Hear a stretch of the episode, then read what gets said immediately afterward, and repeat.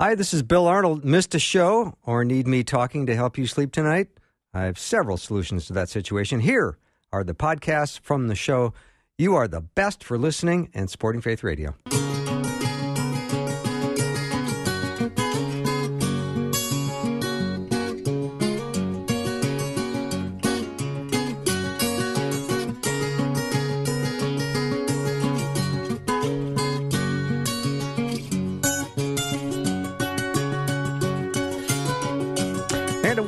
Afternoons with me. I'm Bill Arnold. I hope you're having a great day so far. I'm glad that is Tuesday. I love Tuesdays. I always get to start with Rob Bluey.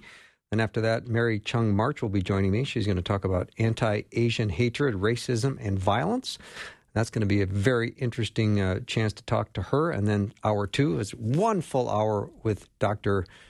David Lamb. We're going to talk about the book of Judges today. So get ready for that. That's going to be uh, fascinating for me as well. I hope you're going to stick with me all two hours. Uh, if you if you don't, well, you can always listen to the podcast, and I encourage you to do so at myfaithradio.com. All right, Rob Bluey, of course, is uh, my Washington D.C.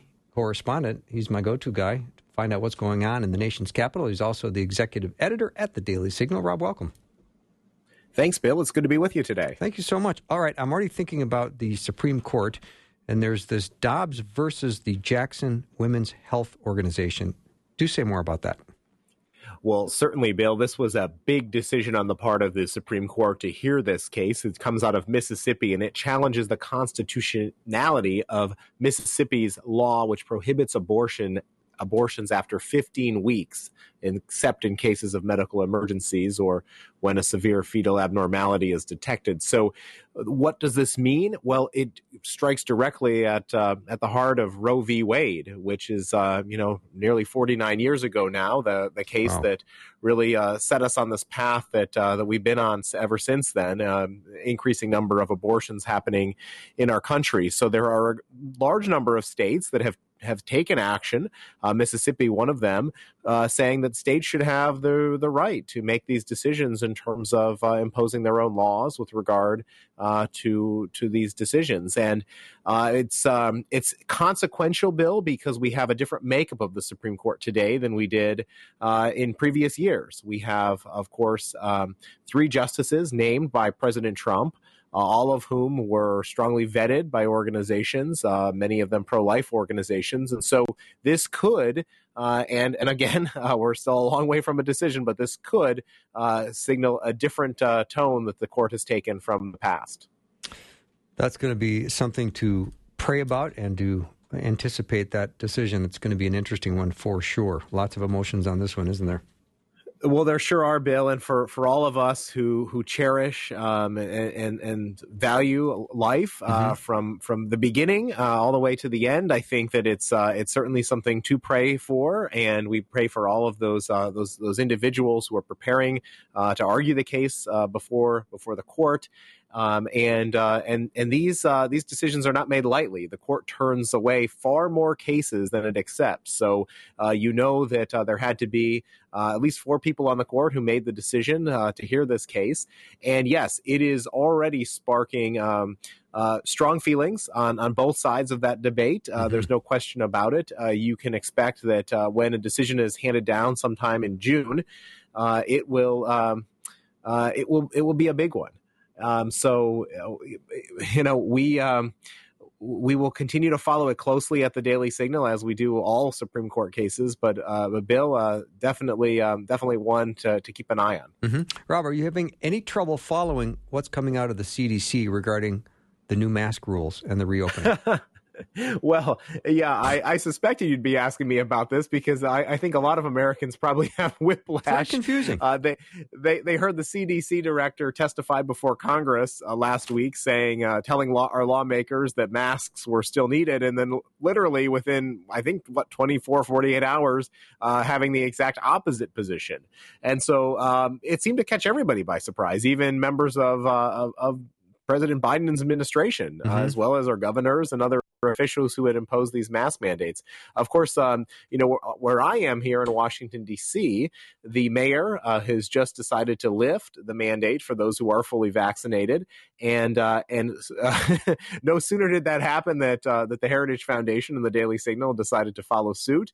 And so, um, you know, that is, uh, I think, welcome news uh, for for individuals who who value that that freedom and decision making authority and don't want the government dictating uh, how how we live our lives. But but Bill, I, I, think that it raises important questions. I heard the former Surgeon General out today suggesting that um, uh, this is Jerome Adams suggesting that if we're still going to the grocery store, even with the mask mandate lifted, he would still advise us to wear a mask. So, you know, and he was doing it, I think, more from a comfort level mm-hmm. position mm-hmm. than anything else. But uh, yeah, it's um, it's definitely confusing. I I think that, uh, and then of course we're having a debate in Congress where Nancy Pelosi still wants everybody to wear a mask on the floor. Republicans don't want to. So you know, just a lot of confusion, I think, out there for the American people as to what what they should do. Well, we're trying to ease our way out of this mask wearing, and I'm sure it's not going to be a simple uh, one stop sort of deal. I, am seeing that uh, Dr. Fauci on May 4th said we are in the bottom of the sixth inning with COVID. That's a quote. And then on May 13th, he said, We've got to make that transition. Put aside your mask. I feel very good about the decision, and people need to get the feeling that we're approaching some form of normality. That's nine days apart.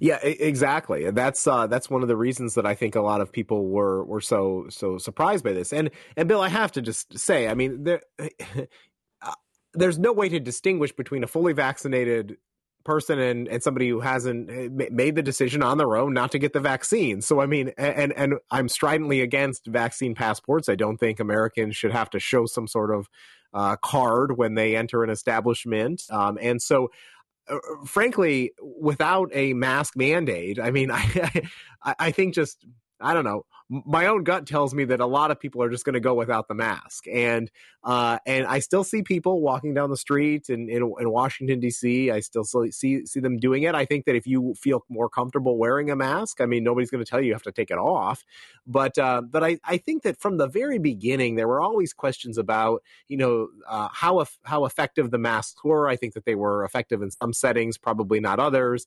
Uh, I always thought it was odd that they they said that you had to wear them when you were you know outside running running or eh, participating in sports. I mean, it was just very difficult uh, to be able to, to, to do so with a mask on. So, um, but we find ourselves now in a situation where uh, cases are dropping uh, significantly, which is a good thing. Uh, and of course, uh, many of the most vulnerable Americans seem to uh, have have taken the vaccine, and so they're not facing the, the, dire circumstances that that other people did, and that's a good thing, Bill. Hopefully, we're coming out of COVID and we can get back to normal. Uh, we even, Bill, we even have the teachers' unions, which were so stridently opposed to sending teachers back to school, now going on this PR offensive, encouraging five days a week. So, I mean, everybody is wow. just flip flopping here all over the place. yeah, maybe Rob. One of the other questions is: Are we ready to start seeing the bottom part of people's faces again?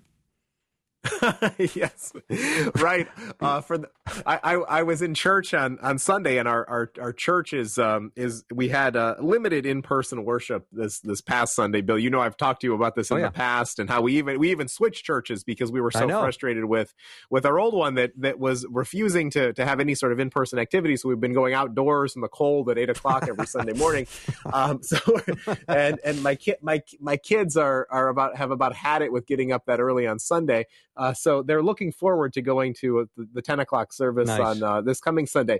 But I will tell you, we were we were joking because the men were saying, you know, those who have facial hair were saying, well, now I'm going to have to shave again. And the women were saying, well, I wasn't putting any makeup on the bottom half of my face. So, yes, big changes are coming uh, eh, eh, to to uh, as we do that. But um, but yeah, it's uh, it, I think that so much of society is just welcoming this this change. I saw some positive news in the sports world. There's going to be fans at Fenway nice. Park later this month, nice. like the stadium. Uh, the the uh, New York City Marathon will take place on its date, albeit with uh, with fewer people this year. Hopefully, I'll get to run my 15k later this year. So you know, all of those things are are encouraging signs, and uh, and and I think it just is a testament. We can't forget here about what the American people did to make this happen. Uh, was through you know the innovation, and I give President Trump and Mike Pence, Vice President Pence, credit credit for Operation Warp Speed and and the things that they were able to do in the early stages to set us on this path. Yeah.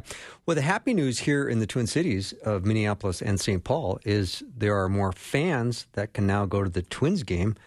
The sad news is you go to the Twins game and it's really depressing because they're doing terrible.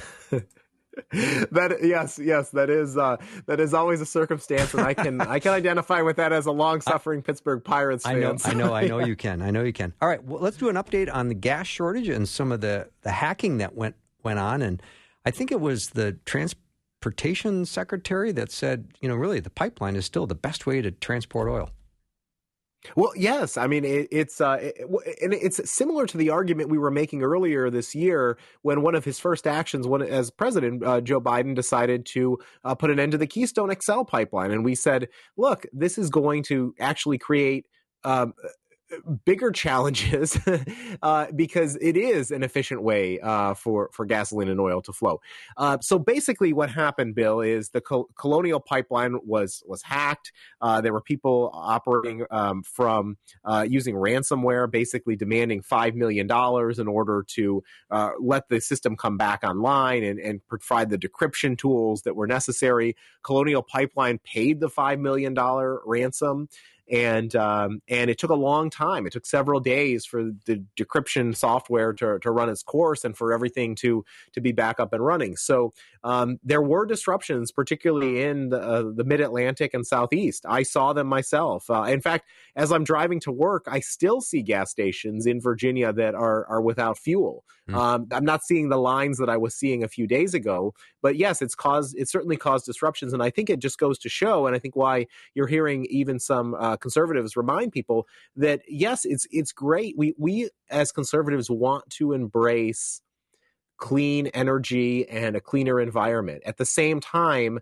we just have to recognize that it's difficult to flip that switch overnight, and we see what happens when uh, we have gas shortages. I mean, people people start to panic and hoard, and uh, prices go up, and and nobody likes that scenario. So we need to do so in a in a way that's efficient. Indeed, Rob Bluey is my guest. He is the executive editor at the Daily Signal. We're going to take a little break. When we come back, we're going to continue our discussion on what's going on in the nation's capital.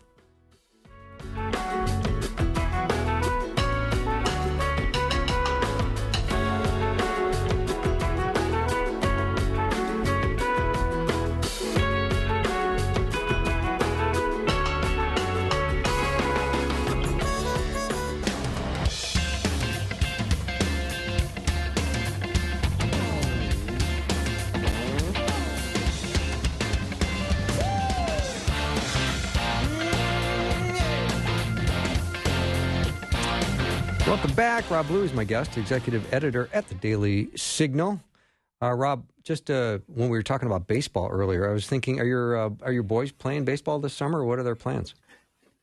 Well, the, the boys are, are, are pretty active in sports, but okay. uh, we're skipping baseball right now. We are uh, they're swimming, uh, they are playing tennis, nice. and they are also uh, golfing with dad. so, uh, you know, uh, when organized sports took that hiatus, yeah. I mean, our family was was impacted, and we just never got back into it, unfortunately. So I've still got the I've still got the daughter though. She's a few years away yet from from playing, but my hopes are still alive that I'll get to coach baseball or softball again in the future, Bill. that'd, that'd, be nice. All right, let's shift our attention to the Middle East. Uh, give us an update of what's going on with uh, the response that uh, the U.S. is giving Israel and Hamas. Yes, uh, certainly. Well, we are seeing a lot of activity over the last few days between uh, the Israelis and and Hamas. Uh, lots of rockets uh, being fired, and, and unfortunately, Bill, a lot of uh, lives uh, mm-hmm. being lost or or, or, or, or uh, broken in, in other cases. Um, I think what you're seeing play out is um, uh, on on the left in America uh, a conflict. Uh, you have your traditional Democrats, those like Joe Biden and Chuck Schumer, the Senate Majority Leader, who have uh, in the past been strong supporters of Israel and its right to defend itself, but you have an increasingly vocal wing of the Democratic Party that is uh, is speaking out and wants uh, the United States to take a different tack than than we have in the past. And so I think that that's one aspect that's interesting to watch. Uh, the other is um, is what takes place at the, the, UN, and we know that there are a lot of countries that. Um, uh, have it out for Israel and and want to use uh, a forum like the United Nations to to try to um, block Israel's ability to to defend itself. So you know a number of, of factors at play on the world stage, and then Israel itself. You know we've had these contentious elections uh, or, or uh, closely contested elections between Benjamin Netanyahu and uh, and his rivals, and so um, you know, he's really operating right now at a time when uh, the internal politics of Israel are are, are pretty closely closely tied uh, between um, the different factions there. So. Uh, a, number of scenarios to be on the lookout for. Uh, my prayers go out to all the people who who have been impacted um, by this. Uh, obviously, we want to make sure that uh, you know civilian casualties are are at a minimum, and and those who are are you know taking part in these terrorist acts are, are held to account. Mm-hmm. What about the crisis on the border?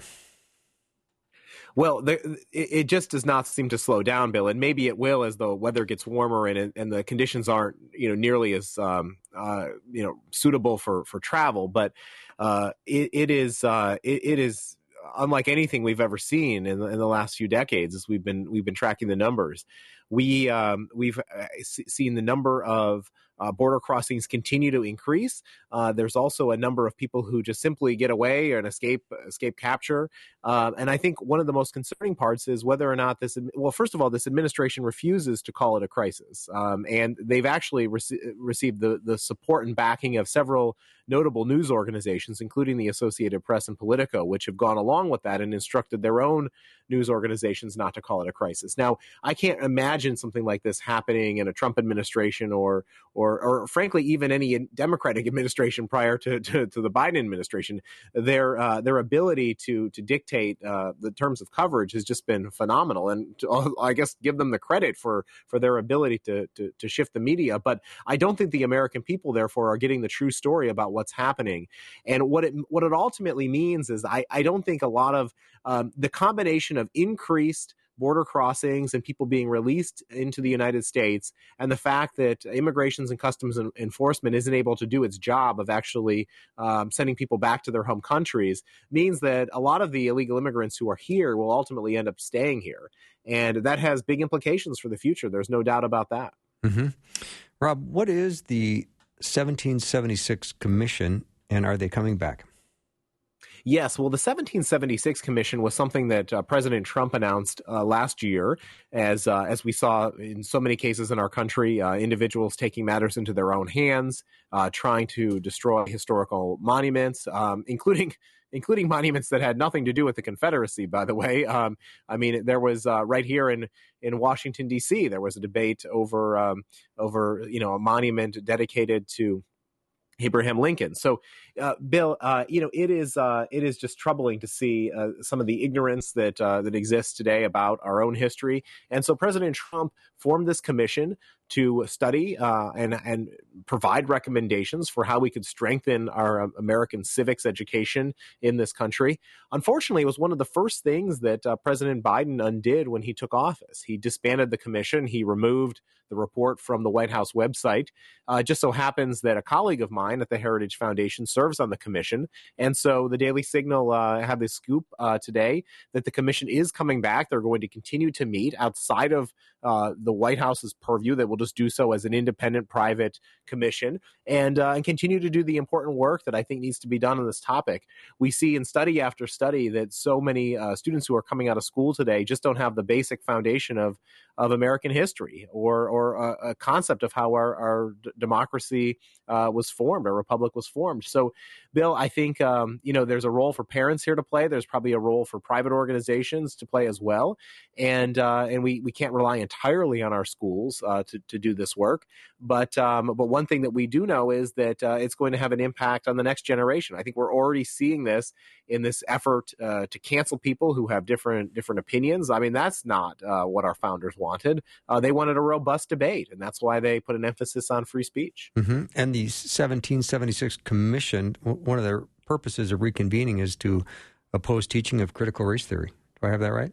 The, That's right. Well, mm-hmm. critical mm-hmm. race theory, and, and I always like to uh, explain what it is because I think it's a relatively new term, but critical race theory is this understanding of this concept where everything about our culture and society comes down to race. And, um, and, and, and racism is embedded within American society, and we are all needing to uh, identify with our race first. Um, and I think that those of us who who believe in the teachings of, of Martin Luther King and and his approach that uh, we need to uh, judge people by the the content of their character, not by the color of their skin. Uh, I mean, those were things that I learned when I was growing up and was was, was taught to me. And I think, by the way, Bill, there, this doesn't just this transcends uh, politics. I mean, I, I, believe these are the teachings of Jesus as well.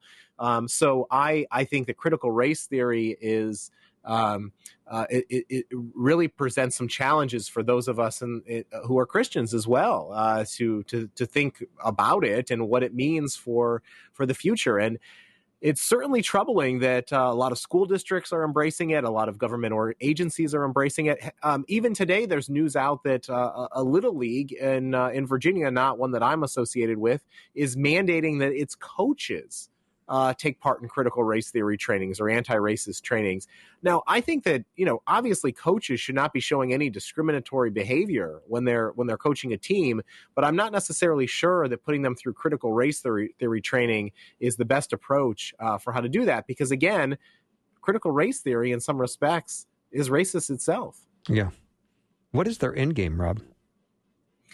Well, I, I think they fundamentally want to transform what what our, what we know as the United States of okay. America. Uh, I mean, critical race theory was developed by by two Marxists, uh, you know, who who who had uh, certainly a motive to deconstruct our society and change the way we think about um, the freedoms that we were given to us by by our founders.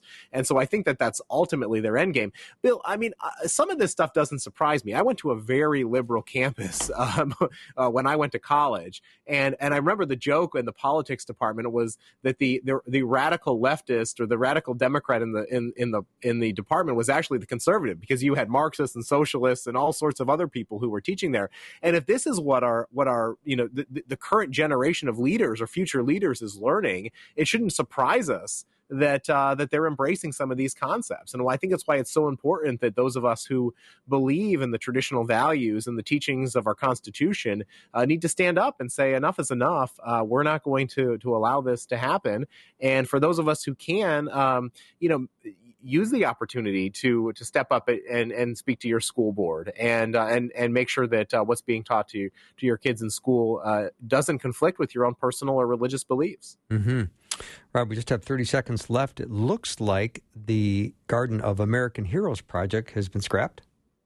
Well, that's a, it's another thing. You know, right alongside the 1776 Commission was this effort on the part of the Trump administration to recognize these heroes. And mm-hmm. again, I don't get it. I mean, I looked at the list of the heroes there, and this was not a partisan list at all. I mean, there were many people on that list who span the political spectrum, and you know, I I don't understand why um, it's it's a problem to recognize those individuals who've had an impact on our country. Yeah, good point, Rob. Thanks for uh, being on the show today. I always look forward to talking to you. I appreciate you very much.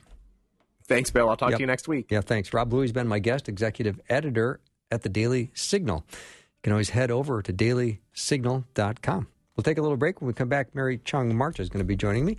We'll be right back.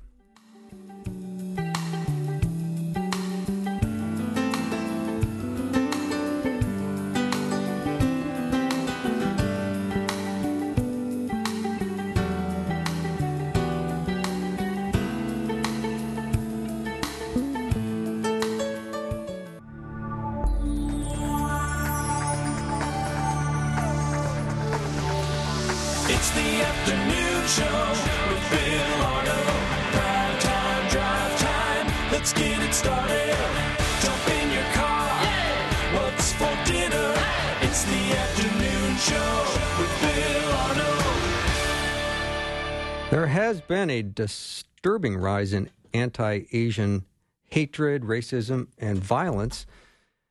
And Mary uh, Chung March is the president of the Mosaic Commission for the Evangelical Covenant Church, as well as the president of the Covenant Asian Pastors Association for the Evangelical Covenant Church. And she's here today to talk to me about just that. Mary, welcome. Thank you for having me. I'm so glad. I, I just would love to hear your story. Um, for starters, I, you know, a personal experience is always something so fascinating for me and for li- uh, my listeners. Yeah, sure. I can tell you a little bit about myself. Um, I am Korean American. I'm a daughter to two immigrant Korean pastors, and um, I grew up in New Jersey. And I have grown up with kind of anti Asian sentiment throughout my life. Um, currently, I live in Minneapolis. Um, my husband and I have served for 12 years as co lead pastors, and now I'm working more on a denominational level. I think that I just want to make a point before I share a little bit about a personal story is the why sure. I'm here and talking about this like what you're seeing across social media or just in general is actually personal and collective pain of the Asian American Pacific Islander community. It's just kind of bringing brimming over and uh, breaking open, and, and we're grieving. So it's not political or overly emotional, you know, sort of bent thing. It's it's very personal.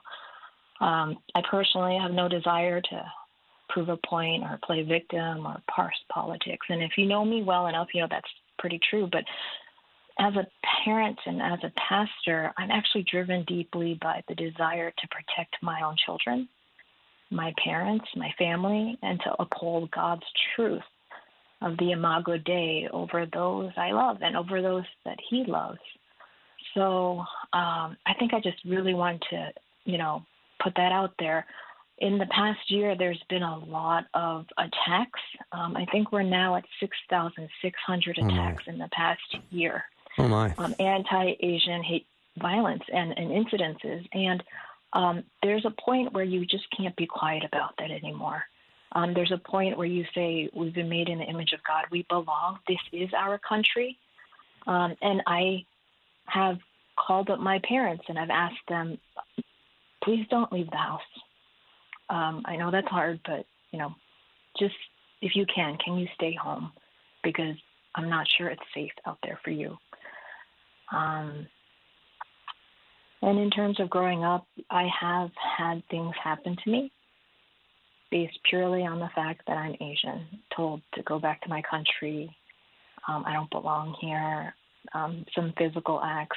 Um, even my daughter, when she was five, here in Minnesota, was um, kind of made fun of and terrorized because they saw me at the bus stop and they said, What is she? Meaning, what is that person over there? So, yeah, I mean, it's it's alive and well. It's not new. Um, it's just more people are talking about it perhaps now. And the number of attacks that you mentioned, in excess of 6,000, I have seen some of them on the internet, and unfortunately, I can't unsee them. They are so horrific. Yeah. I saw an attack on an elderly man in the San Francisco Bay Area, and I was, I, I was just kind of shattered for a little while. I thought, I cannot believe what I just saw. And for us, we see our parents. Exactly, people that you, your relatives, people you know and love. There was an attack in Washington on a young Asian man who was 27 coming out of his apartment. He was stabbed before you know, anti-Asian slurs were named, and you know, he was stabbed. My family, my cousins lived there, around that city, in that city, so that hits home for me. Um, and I think for a good number of the Asian American Pacific Islander community, this is real. It's not new, but we're start. It's starting to be recorded, and we just realize we can't be quiet about it. Mm-hmm. And the number of incidents that have really surged even this year alone, is so troubling, Mary, that I start to think, what are we, what are we learning, or what should we learn, or how do we go about making ourselves aware of this? I think one thing to know is that there is history of this dating back to you know the 1800s.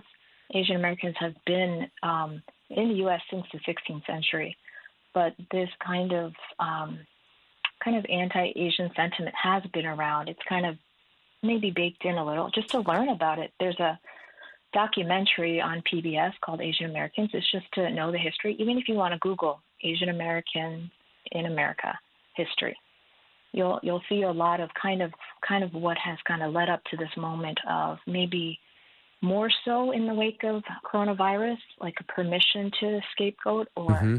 you know attack Asians, um, or tell them to go back to the country where you know there are Asian Americans here who have been here for six generations, but they are being told you don't belong here. That, um, so, that's so troubling. I mean, I, I I can't believe that people are shouting that kind of stuff out. And I was wondering if if the if the virus has had a, a greater impact on um, Asian racism and violence. I would say a hundred percent. Okay. A hundred percent, and I think um, there is this element of where Asians are silent, and you know it, there can be that can be part of our culture too. It's there's so much shame that we even somehow allowed this to happen, even though we're not doing it to ourselves, it's being done to us. Um, but there in our history too is kind of a um, designation. Like we didn't give these names to ourselves, but we have been called yellow peril or perpetual foreigner, you know, uh, model minority, which is actually not a compliment. It's kind of a way of uh, and also with Asian women, there's kind of objectifying of Asian women, right? So um, these things have kind of been given to us, and um, it is coming out kind of in full force with permission as coronavirus has kind of allowed um, violence to happen. Uh, it has encouraged violence to happen to Asian Americans, and um, kind of it, it's almost the I feel like oh they'll take it. You know they'll just be quiet and mm-hmm. take it. And that's that's not okay because we are fellow human beings made in the image of christ. Like we belong. Um, we don't deserve to be extinguished or ex- we're not expendable. Um, yeah i read an article you wrote mary and this was troubling. And you said during covid-19 the uptick of senseless violence toward asians because of xenophobia and scapegoating has reached a tipping point. Even medical professionals are caring for patients who swear at them and spit in their faces. And you personally know doctors who have experienced anti Asian racism this year. Incredible. Absolutely. Yeah, absolutely. I have friends. Um, even my mom, she was actually the only Asian American female nurse in the 1970s in New Jersey. And wow. repeatedly, she was told, go back to your country or um, even like I thought Asians were quiet. I thought if we hit you on one side of the face, we could hit you on the other. I kid you not. That is what happened to my mom in the 1970s. So it's been around, and even though they are caring for people, there's they're experiencing the discrimination and the racism aimed at you know Asians and this anti-Asian sentiment that is alive and well in 2021. Mm-hmm. Let's talk about what the Bible has to say about all this. I mean, is it, I sometimes think is it racism or is it just sin and hatred in a person's heart? I think it could be both, um, and I think it is both. I think baked into kind of our families and kind of even Asian American history. There's not a ton about it. I learned about Pearl Harbor, and that's pretty much about it. And there's some positive things that Asian Americans have contributed to history. Um, but I, I think that this is not just an isolated incident of hate or someone like a bad apple. Um, it's perpetual. And um, I mean, I believe there's like one degree of separation of people I know in the Asian American Pacific Islander community who've either experienced it themselves or one degree of separation, family or friend have experienced this. So it's not much recorded, but it is out there. Um, in terms of what the Bible says, I think the Bible says a whole bunch. And so um, I believe this is not just a popular thing to do. I believe it's a biblical thing to do. Mm-hmm. I think about 1 Corinthians 12, 25 to 26. It says, Let there be no division in the body, but that it part, its parts should have equal concern for each other. So if one suffers, one part suffers, then every part suffers with it. And if one part is honored, then every part rejoices rejoices with it. And so, how are we strengthening the parts of the body of Christ, your brothers and sisters in Christ who are hurting and suffering? Because I really believe these things that are breaking our hearts are breaking God's heart too. Um, just a few other verses. I think about Ruth 116, where Ruth is saying, Don't urge me to leave you or turn back. Where you go, I will go, and where you stay, I will stay. Your people will be my people, and your God will be my God. I believe this is how the gospel compels us to live that your family, Bill, is my family, my family is your family, that we Amen. belong to each other in the family of God. Um, and I believe God has defined his family for us in scripture. Because if you think about Genesis 127, where God created man in his own image, in the image of God, he created them, male and female, he created them. In the Imago Dei, to the very last in Revelation, the last book of the Bible, where you find in Revelation 7 9, it says, After this I looked, and there before me was a great multitude that no one could count from every nation, tribe, people, and language, standing before the throne and before the Lamb. And they are wearing white robes and holding palm branches in their hand. When we get there, we will be shoulder to shoulder. And if we're having a hard time being family here on earth, imagining, just imagine being next door neighbors forever with people now. And if God asks us up there, were you family on earth like you here are now in heaven? We for sure mm-hmm. want our answer to be yes, Lord. Mm-hmm. Yes, Lord. Listener jumped in and, and said that talking about mentioning Pearl Harbor, and you think of Vietnam as well, and of course, not saying it's right, but saying that there's a lot of anti-Asian, anti-Asian that came as a result of people's remembrance of the attack on Pearl Harbor and, and in the Vietnam War. It's sin and hatred. That's what he said. He or she said. No, yeah, absolutely. And I'm not erasing that part of history, but you also have to recognize that there were Japanese American soldiers fighting in that war while their families at home, if you were 116th Japanese, you were put in internment camps. It was mass incarceration for Japanese or people who looked Asian and they could only take what they carried. Mm-hmm. 116th Japanese were put in camps. That's amazing. so I'm not erasing Pearl Harbor. I'm just saying hold these in tension that there's American history. And the right. Asian American part of it is American history that comes alongside and you go, Oh, that's hard. Yeah. Yeah, I don't I don't think this listener was suggesting that we were doing that either. So I appreciate that that comment. Uh, Mary, let me take a little break. Mary Chung March is my guest. We're talking about some, the anti Asian hatred, raci- racism, and violence. And uh, we'll be right back in just a minute.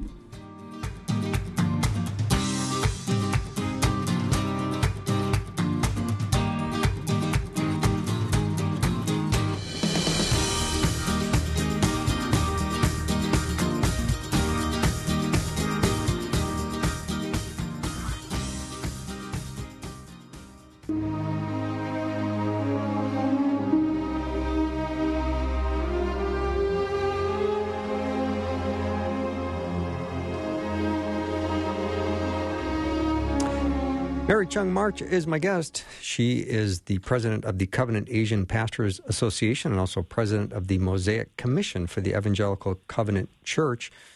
She and her husband John are church planters, and they planted a church, New City Covenant Church, in Minneapolis for 12 years. And Mary, I'm curious. I know you're chair of the Mosaic Commission. Will you tell me more about what that is?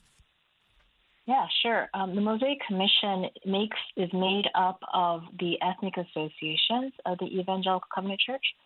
So I am the president of the Covenant Asian Pastor Association. Um, we have uh, African American Ministers Association, we have an Indigenous Ministers Association, and we have a Latino Ministers Association called ALIPE. And so the Mosaic Commission um, really mentors and helps and walks alongside our pastors and our congregations and church members in our ethnic association. And we also strategically partner with our denomination um, to kind of live into something called the sixfold test. I don't know if um, you've probably not heard of it. I haven't. Um, you haven't. It's it's a tool that the Evangelical Covenant Church uses to kind of live into the multi-ethnic like kingdom reality that is outlined for us in Revelation 7 9. And we um, do it around six P's around um, how are we living and moving forward and engaging with one, diverse populations, two, with our participation in each other's lives, three, in sharing our voice and power, four, setting out to be pace setting, five, knitting together a purposeful narrative, and six, practicing solidarity with our brothers and sisters in Christ. That's really good. I appreciate appreciate those six points very much. All right, I know this is this is what we've been talking about, but um, just remind us all why it is important to be hearing about the anti-Asian hatred and violence, and how do we how do we better listen to one another, and how do we engage in this discussion? I think that's a great a great question. Um, I think it's important because as soon as you see fellow Asian American Pacific Islander Christians as brothers and sisters, it changes the conversation. Um, really, often in our culture, we can resort to otherizing each other because mm-hmm. it's easier. And it's also um, because we don't want to forsake our belonging. It's a very difficult thing to do. Yeah, I'm going to ask you to to talk about the otherizing. I didn't want people to miss that. Explain what that is. I think when we are not on site with one another, it's easier and simpler to dismiss, um, you know, uh, for for the sake of talking about Asian Americans, Asian Americans as being a certain way or their experience as a certain way. Um, in in some ways, like dehumanizing the the their own experience, um, because either we're not on site we, we might be more like a bystander. We can see it, but we don't really know what it's like. Um, and I think we sometimes tend to go this way because if we lean in and if we um, uh, stand with one another and stand in the gap for one another and treat each other like we're actually a family of God, sometimes it causes some friction in other areas of our life. Um, and I still believe the highest call on our life, our highest citizenship is in heaven. The most important authority on my life is Scripture and God. So if my citizenship in heaven is the most important citizenship to me, it supersedes any other citizenship I have here on heaven. And my relationship with my fellow citizens or brothers and sisters in God's family matter a lot. So I um, I love this idea of the solidarity. It's it's great that we have awareness that we need to obviously be connecting and, and loving all brothers and sisters in Christ and loving our enemies as well. But just to have this understanding of the amount of violence that's that's coming towards Asian, it's uh, it's really kind of new information to me. So I'm curious. Yeah. I'm curious, Mary. Uh, I just want to tr- try to figure out how we can, in our remaining time, be proactive and positive. I mean, what what can our, my listeners do?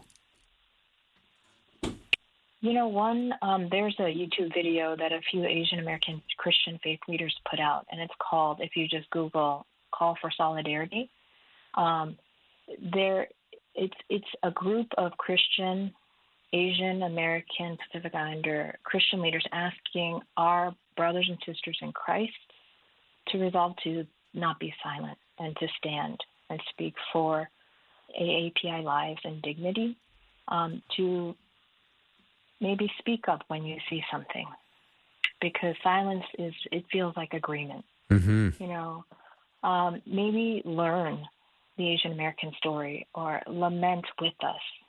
Um, think about ways, you know, one very simple question, because I've been asked a lot, what do I do? What do I do? And I usually tell people, go learn.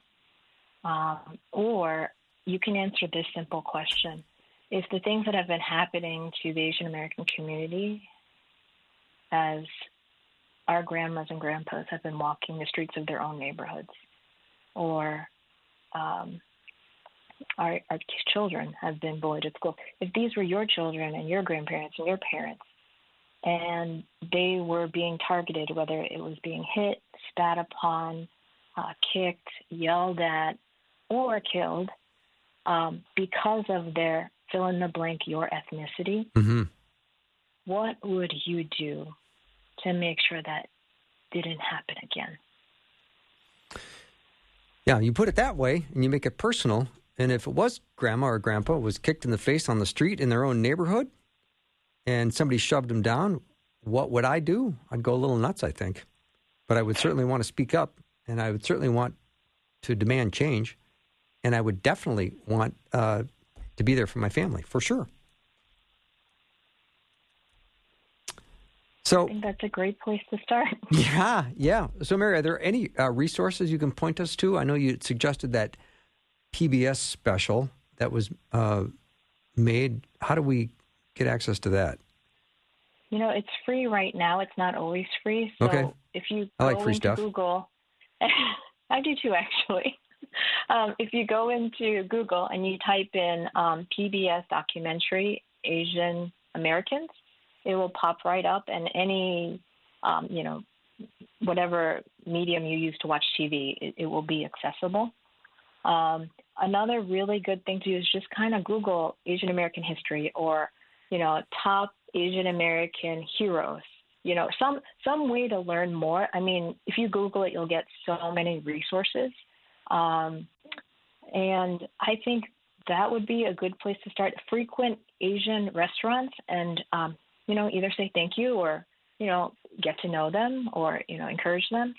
Um, I think that those are two really good places Yeah. to start. If you have Asian American friends, check in, say how are you doing, and you know maybe they're doing fine, or maybe you know sometimes I I- you know as a Korean American, sometimes like um, maybe I don't share everything with everyone um, because you know I, I have to uh, figure out can I fully show up as my full Korean American self and be accepted? You know, there there is that piece there, but it's still good to check in on people and see how they're doing. Yeah. Uh, Mary, we just have a minute left.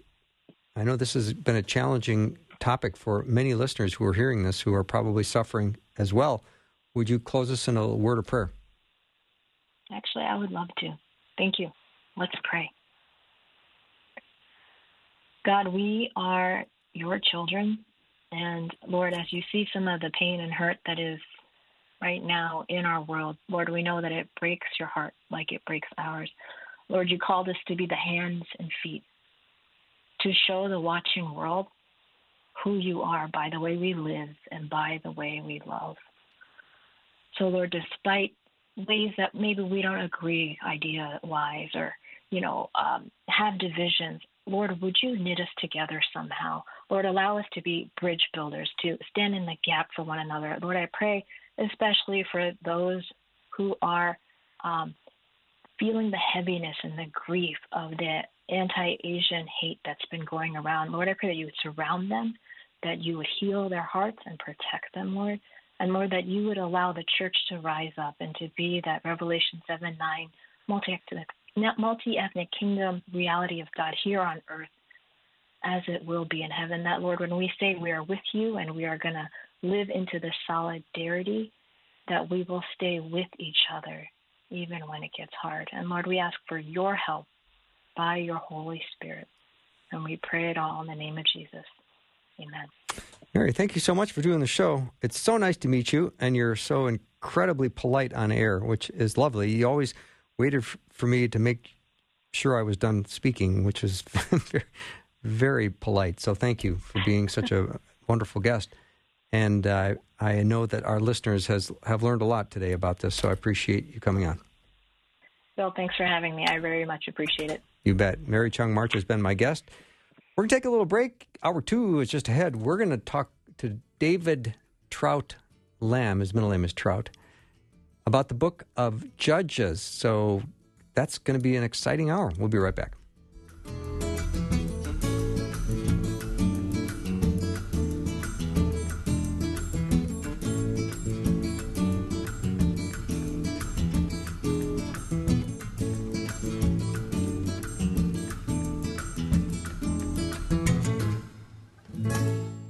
Thanks for listening. Programming like this is made available through your support.